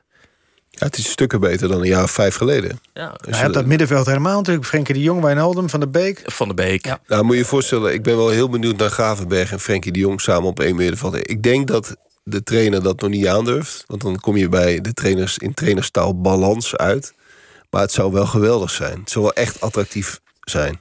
Mark, ben jij van balans? Je hebt gescout. Zou je ze samen scouten voor ja, je ja, je, je kijkt heel erg naar balans altijd. Dat is zeker waar. Uh, maar goed, uh, dit soort spelers die hebben zo'n hoog niveau. Die, die, die zie ik ook wel met elkaar spelen hoor. Alleen um, de tijd zal het leren. Ze zullen natuurlijk nog ervaring op moeten doen. Uh, tenminste, dat geldt voor Gravenberg.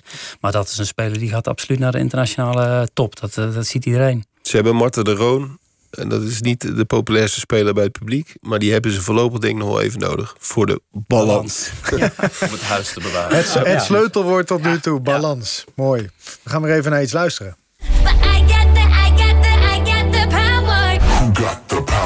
Eren we eigenlijk Kiki Bertens wel genoeg. Uh, ze is de beste tennister van Nederland. De beste die we ooit hebben gehad. Het is niet altijd leuk om naar haar te kijken... omdat ze, dat ze het zelf mentaal moeilijk vindt soms. Het is zwaar. Maar ik snap het ook wel. Want de natie... Weet je, de hele de druk van de natie op je schouders. De enige die zo hoog staat, die zo goed is. Ik heb enorm veel bewondering voor haar. Ik hoop dat ze, dat ze nog één keer een, een mooi groot toernooi mag winnen. Een Grand Slam het liefste. Maar Kiki... We zijn gewoon hartstikke trots op je. NPO Radio 1. Het is uh, half elf, Lieselot Thomassen met het nieuws. Koninklijke Horeca Nederland zegt dat er langzaam maar zeker een beetje licht aan het einde van de tunnel komt.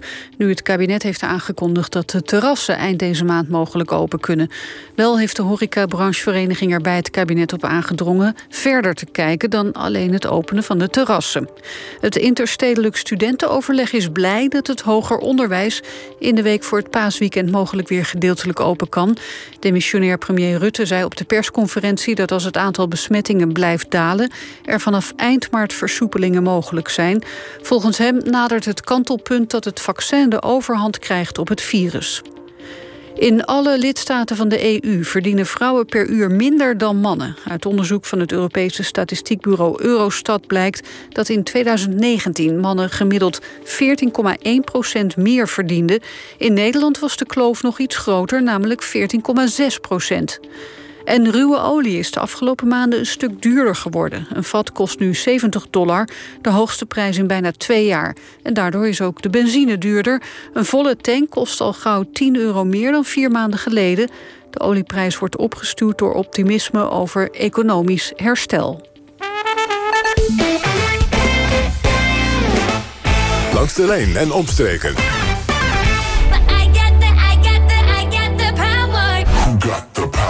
Ze is Europees kampioen, vice-wereldkampioen... en twee keer verkozen tot FIFA-coach van het jaar. Qua prijzen behoefte denk ik weinig uitleg... waarom Sarina Wiegman vandaag een ode verdient. Maar ik denk dat we eigenlijk pas de komende jaren... met de komst van een nieuwe bondscoach...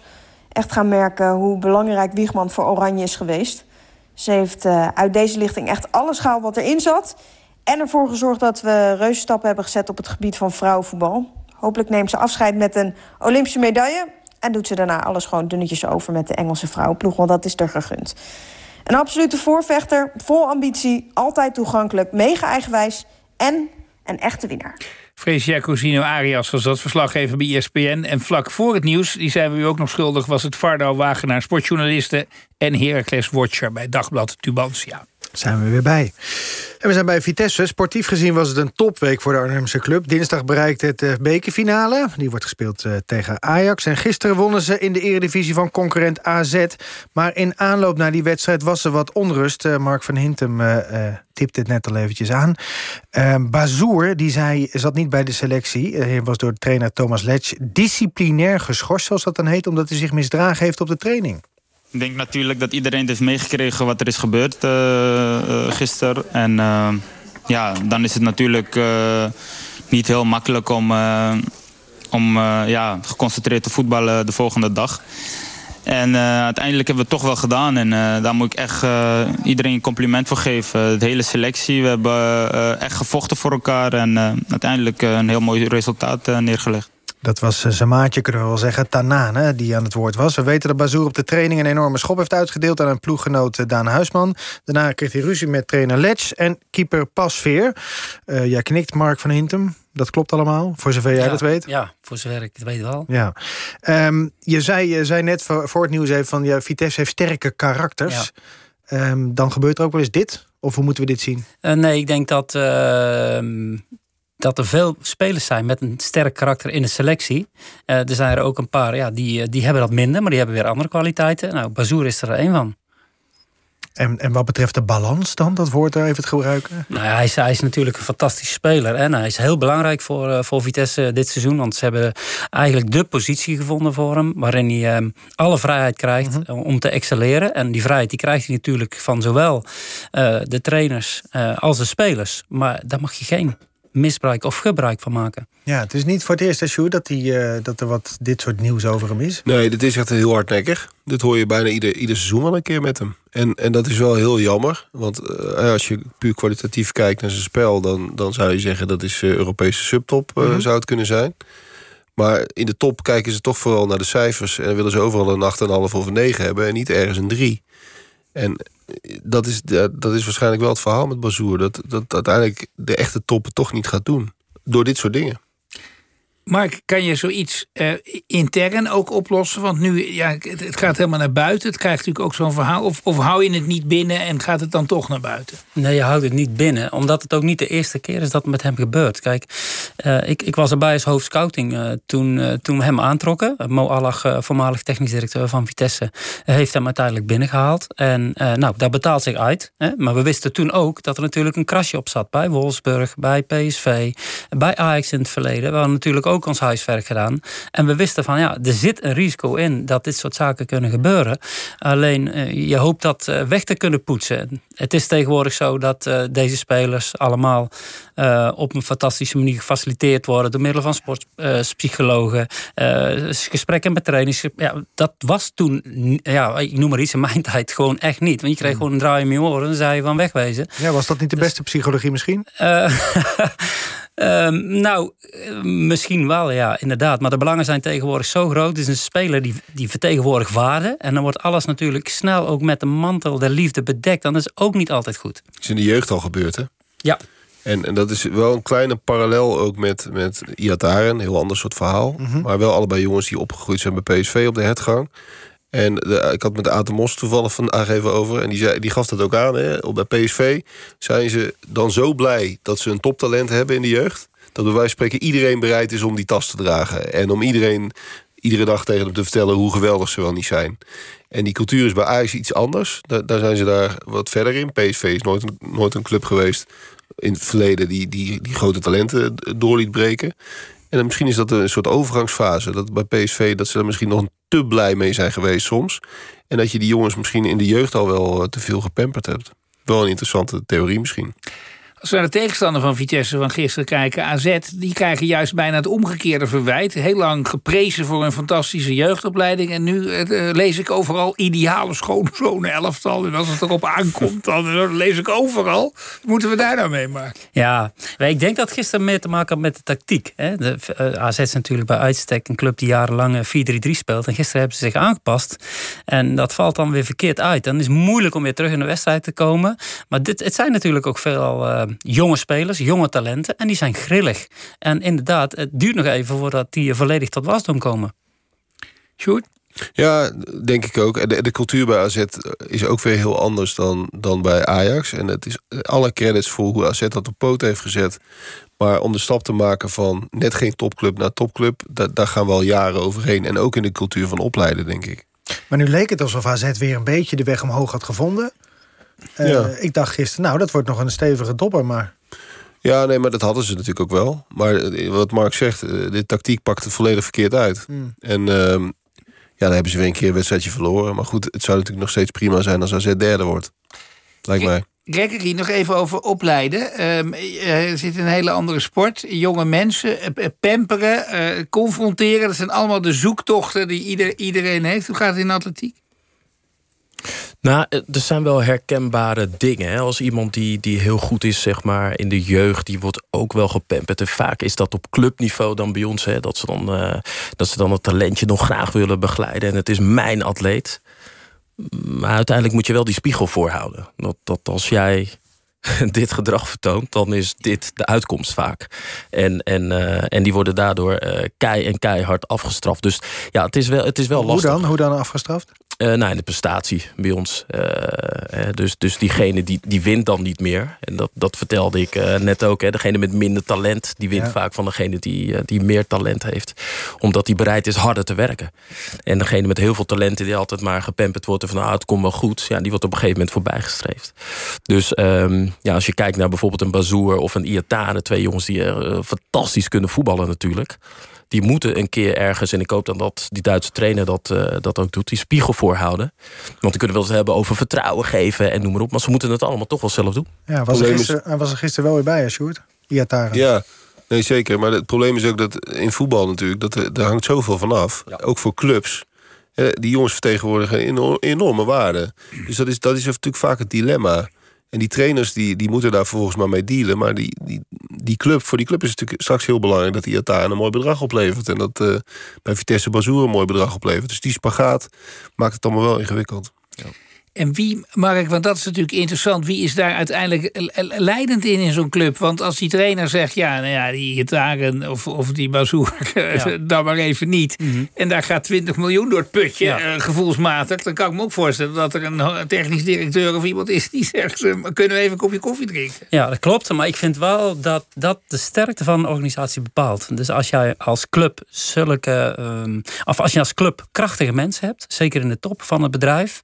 Uh, dan denk ik ook dat dit soort uitwassen steeds minder voort kan komen. Dat gebeurt misschien één keer, twee keer. Maar na verloop van tijd zie je dat uh, je stabielere spelers gaat halen. Uh, stabielere uitslagen krijgt. En minder afhankelijk uh, wordt van transfersommen en gokjes. Ben ik toch nog benieuwd naar zo'n Bazoer. Die, je dan, die is gescout. Ja. Door jou, denk ik? Door ons, ja. ja. Die, die, je weet dat hij die, die kras heeft. En toch haal je hem. Wat, wat is dat dan? Is dat ook dat je denkt... ja, maar wacht even. Dat, dat is op termijn ook financieel interessant. Zo. Zeker. Want uh, ja, ik zeg al, we konden hem voor relatief weinig geld halen. Ik kan de bedragen niet noemen, maar wel uh, weinig geld voor zo'n speler. En dan hoop je inderdaad die klapper te maken. Dan ben je toch van uh, afhankelijk als subtopper in Nederland. En dan hoop je hem op het paard te zetten. Nou, ik denk voetbaltechnisch gezien dat dat is gebeurd. Zeker dit seizoen. Vorig seizoen had hij ook problemen met Slutski. Mm -hmm. uh, maar Smit heeft dat uh, fantastisch gedaan. En uh, wat ook zeer pijnlijk moet zijn voor zo'n jongen... is dat nota bene de spelersgroep eigenlijk dit seizoen heeft gevraagd... om hem niet te laten spelen. Terwijl de, de trainer, wat ik hoor, al, al wil, wel wilde laten spelen. Mm. Dus ja, dan moet je toch eens een keer na gaan denken. Hè? Um, want die spelers weten echt wel waarmee ze punten kunnen verdienen... en geld kunnen verdienen. En dat is zeker een bazoer in goede vorm. Maar toch zeggen ze van, zet hem maar even eruit. Vitesse ontkennen ze dat nu vandaag trouwens weer, of voor wat het waard is. Ja. Maar goed, ja. zo gaat het vaker. Ja. Ligt op straat, zullen we maar zeggen. We gaan nog even naar Iataren. Die deed uh, weer mee. En de afloop was aanvoerder Dumfries. Die zei in ieder geval dat hij blij was dat hij weer bij de groep zat.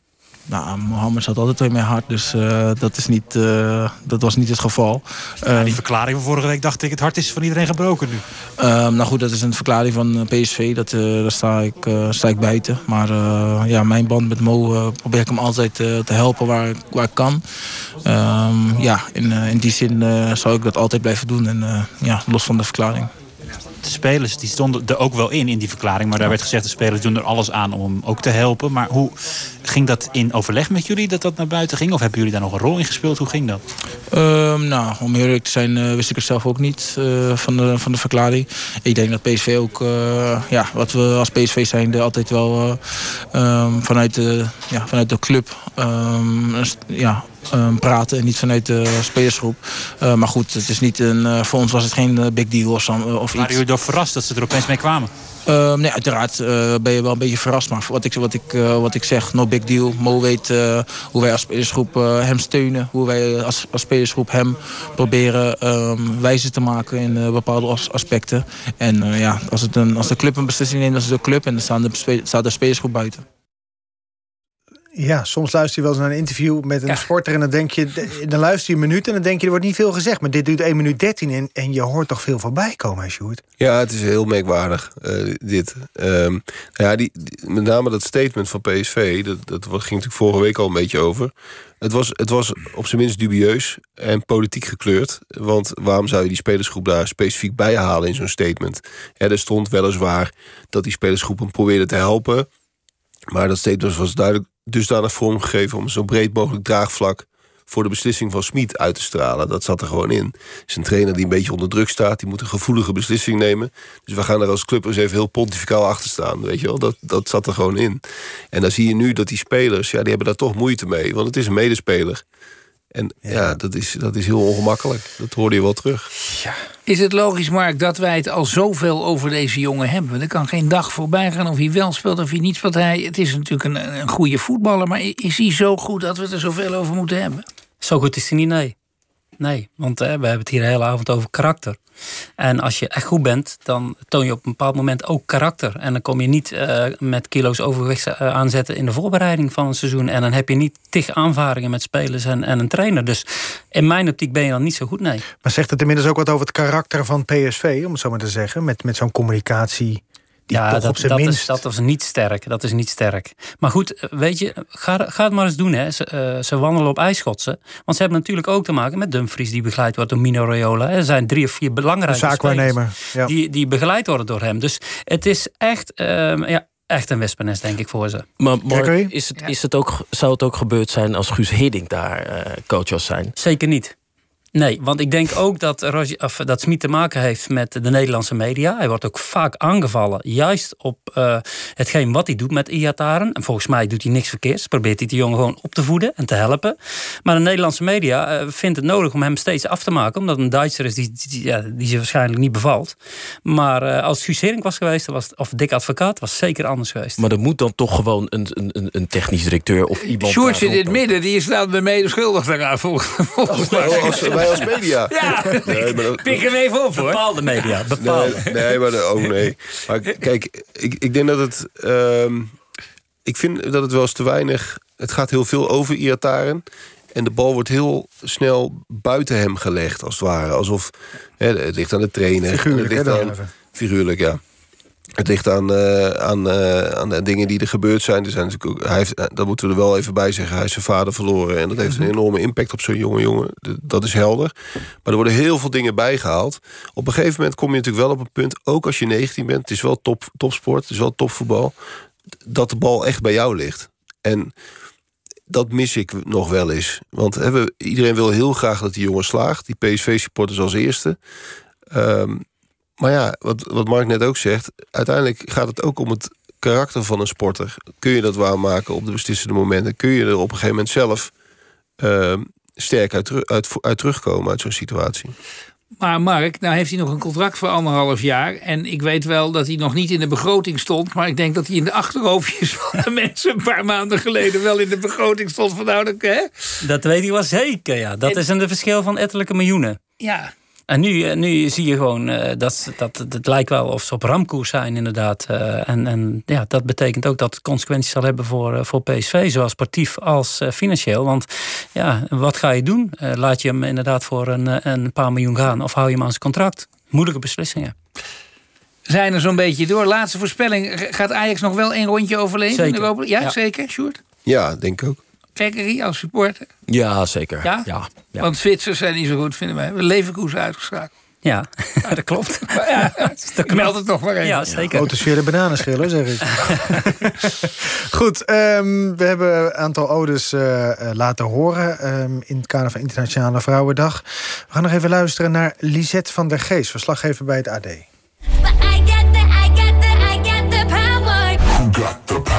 Ik moet denken aan Lonneke Sloetjes. De vrouw die onlangs bekend maakte te stoppen met volleybal. Ze was ooit een uh, bedeesd, angstig meisje, maar werd een sterspeelster door haar sport. Het is mooi dat sport mensen kan laten ontwikkelen, dat het kansen biedt. Niet alleen voor het moment, maar ook voor het leven erna. Extra mooi is dat Sloetjes ondanks al haar succes bescheiden bleef. Ze haalde bijvoorbeeld op de Olympische Spelen in Rio het Dream Team als beste diagonaal van het toernooi. Ze speelde over de hele wereld. Zij laat zien dat succes niet per se samen hoeft te gaan met diva gedrag of arrogantie. Sterker nog, Ook nu ze is gestopt, overheerst de bescheidenheid. En denkt ze, als er ooit iets spannends staat te gebeuren in mijn leven... kan ik denken, ik stond ook ooit voor 11.000 man in Ahoy te volleyballen. Dat heb ik ook overleefd. Dat was uh, de laatste bijdrage op dat gebied. We gaan naar de uitslagen in de eerste divisie. Jong Ajax FC Den Bosch 1-2. is leuk, want Den Bosch die zal, uh, ja, weten bijna niet meer hoe het is om te. Maar die hebben gewoon van Jong Ajax gewonnen. En dan is er nog een wedstrijdje aan de gang tussen Jong Ajax en uh, NAC Breda. Het staat daar 3-2. Jong AZ, sorry. Of Jong AZ, moet mij nou horen zeg. Jong AZ tegen NAC Breda.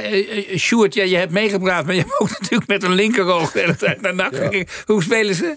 Nou, ik zit billenknijpend uh, die, die klok uh, af te tellen op dit moment. Nog 20 seconden. Tegen Jong AZ. Dan heb je, de, heb je het niet helemaal goed gedaan, maar drie punten tellen. Hè? En ze hebben het toch wel weer qua punten een beetje op de rit. Zeker. Het is ja. nog niet om aan te zien, maar uh, ze klimmen langzaam omhoog. Ja. Goed, nou, volgens mij gaat er uh, nu afgefloten worden. Dus je kunt gewoon lekker uh, zo blijven zitten zoals je nu Goed zit, uh, Sjoerd. Als er wat gebeurt, melden we dat natuurlijk aan je. Premier League nog even belangrijke zegen van Chelsea op concurrent Everton... met het oog op Champions League tickets. Het werd 2-0. Hakim Ziyech zat wel de hele wedstrijd op de bank.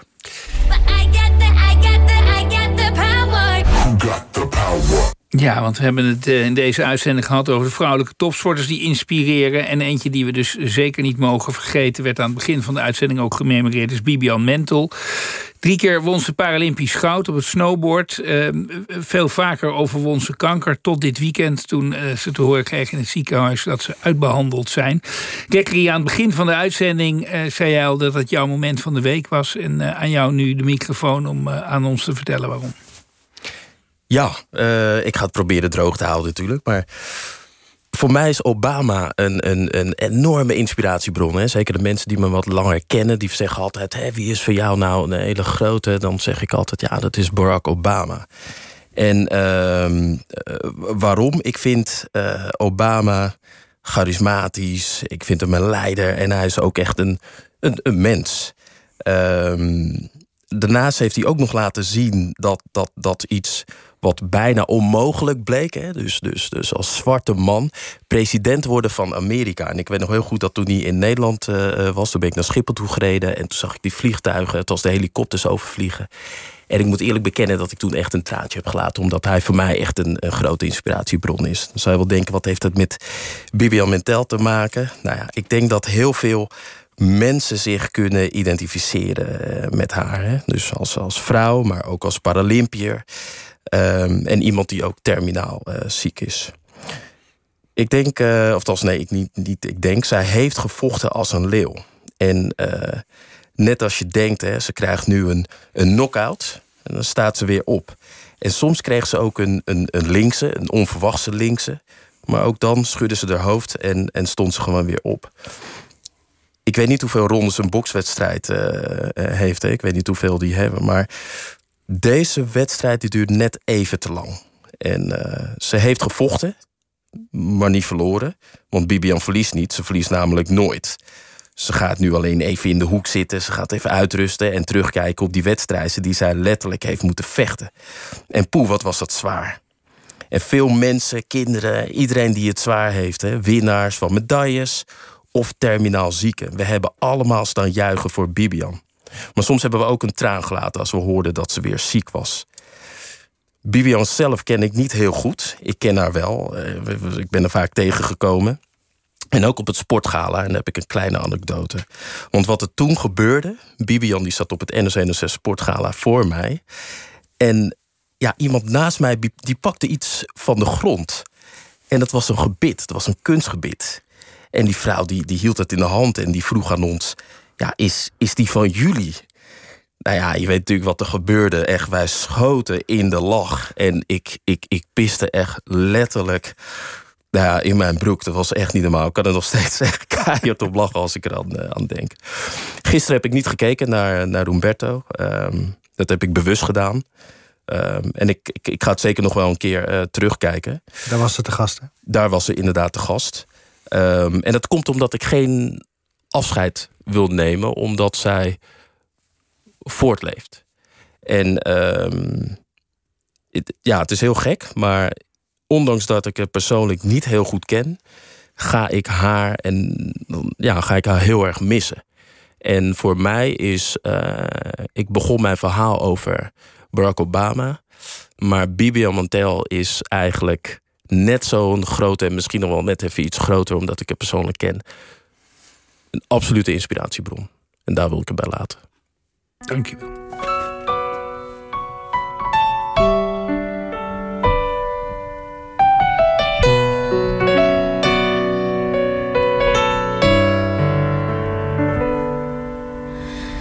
De liefde van je vrienden sleept je overal doorheen. De liefde van je vrienden helpt, ook al heb je er maar één. De liefde van je vrienden maakt dat je nooit echt eenzaam bent. De liefde van je vrienden geeft je moed.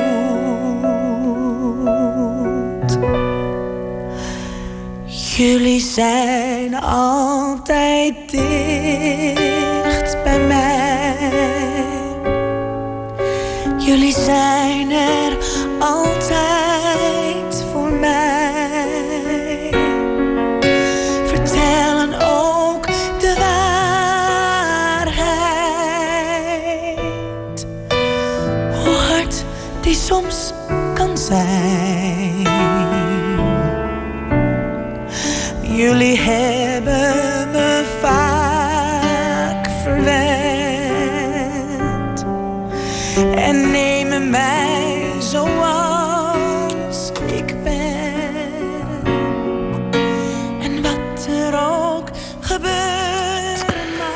Ja, dat was Celia Rombly met Liefde van je vrienden. En dat was ook het liedje, zou je wel weten, denk ik, Kerkorie... Dat, um, uh, waar uh, Bibian op danste.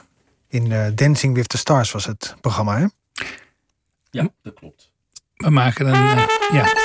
De laatste man.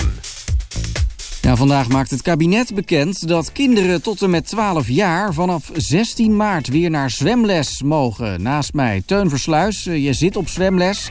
Afgelopen maanden lag dat allemaal stil, dus dit lijkt me goed nieuws voor jou. Ja, nee, absoluut. Ik denk, uh, tuurlijk is altijd de vraag... als je er een paar maanden uit bent geweest... van hoe snel kun je terugkomen op je oude niveau. Uh, ik denk dat we daarin ook realistisch moeten zijn... dat we gewoon langzaam weer moeten opbouwen en niks forceren. En, en de laatste maanden heb ik thuis een aantal dingen voor mezelf kunnen doen... ook om fit te blijven. Maar we, hebben, we hebben wel een lichtbad, maar dat is ook maar 40 centimeter...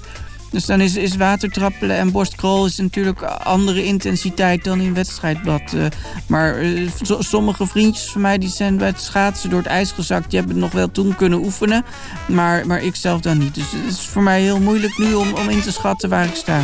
Ja, snap ik. Nou, veel succes in elk geval. Teun Versluis.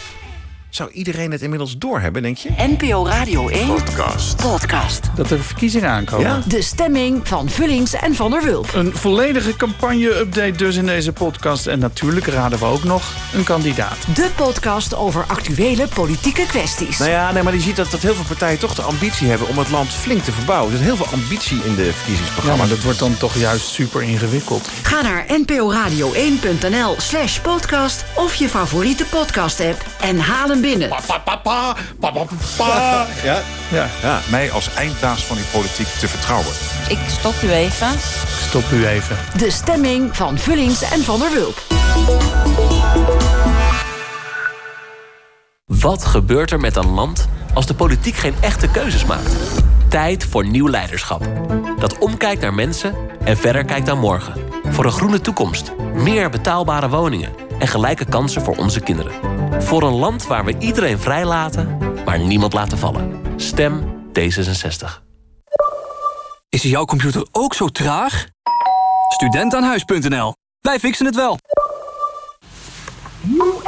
Ik zit hier te beeldbankieren met... Uh... Laurens Heijmans, adviseur bij ABN AMRO. Ja, dat zie je niet op de radio, maar... Uh... Klopt, maar je kunt het wel zelf ervaren. Mm -hmm. Gewoon vanuit huis, als het jou uitkomt. Ja, en heb je hulp nodig, dan krijg je snel een deskundig advies. Ja, waarmee je verder kan. Precies. Contact weer persoonlijk gemaakt met beeldbankieren van ABN AMRO. Ga naar abnamro.nl slash beeldbankieren. Ik stem SP omdat Renske Leijten wel voor ons opkwam in de toeslagenaffaire. Uw WOZ-waarde verlagen? Maak gratis bezwaar via bezwaarmaker.nl. Ik stem SP, omdat ze mijn vertrouwen nooit hebben beschaamd. Wil jij ook meer diversiteit? Meer balans tussen mannen en vrouwen? Niet alleen aan de top, maar door de hele organisatie? Bekijk dan onze opleidingsprogramma's op futurefemaleleaders.nl. Ik stem SP, omdat ze samen met mij hebben gestreden voor rechtvaardigheid. Dit is het moment om ons land eerlijker te maken. Doe mee. Stem ook SP. Juist in deze moeilijke periode is Max er voor u. Dagelijks maken we mooie programma's voor u en onze Max Ombudsman behartigt uw belangen. Om onze programma's te kunnen blijven maken wil ik u vragen lid te worden van Omroep Max. We hebben uw steun hard nodig. Max is uw stem in Hilversum. Steun ons. Word lid voor slechts 7,50 euro per jaar. Bel nu 0900 4x5 3x0 10 cent per minuut. of ga naar ikwordlidvanmax.nl. NPO Radio 1.